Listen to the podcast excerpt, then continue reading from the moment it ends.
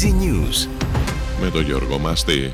Στο δύο κόμμα πέντε τοις εκατό προσδιορίζει το ρυθμό ανάπτυξης της ελληνικής οικονομίας για το δύο χιλιάδες είκοσι τρία το Διεθνές Νομισματικό Ταμείο.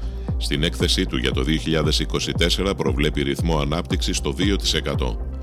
Ο Πρωθυπουργός Κυριάκος Μητσοτάκης, στη συνάντησή του με τον Γερμανό καγκελάριο Olaf Scholz στο Βερολίνο, επεσήμανε την ανάγκη να εξασφαλιστούν από την Ευρωπαϊκή Ένωση πρόσθετοι πόροι για την αντιμετώπιση του μεταναστευτικού και για τις φυσικές καταστροφές.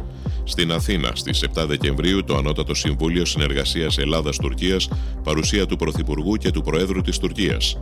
Σε δημόσια διαβούλευση μέχρι τις είκοσι επτά Νοεμβρίου έθεσε το σχέδιο νόμου μέτρα για τον περιορισμό της φοροδιαφυγής ο Υπουργός Εθνικής Οικονομίας και Οικονομικών Κωστής Χατζηδάκης.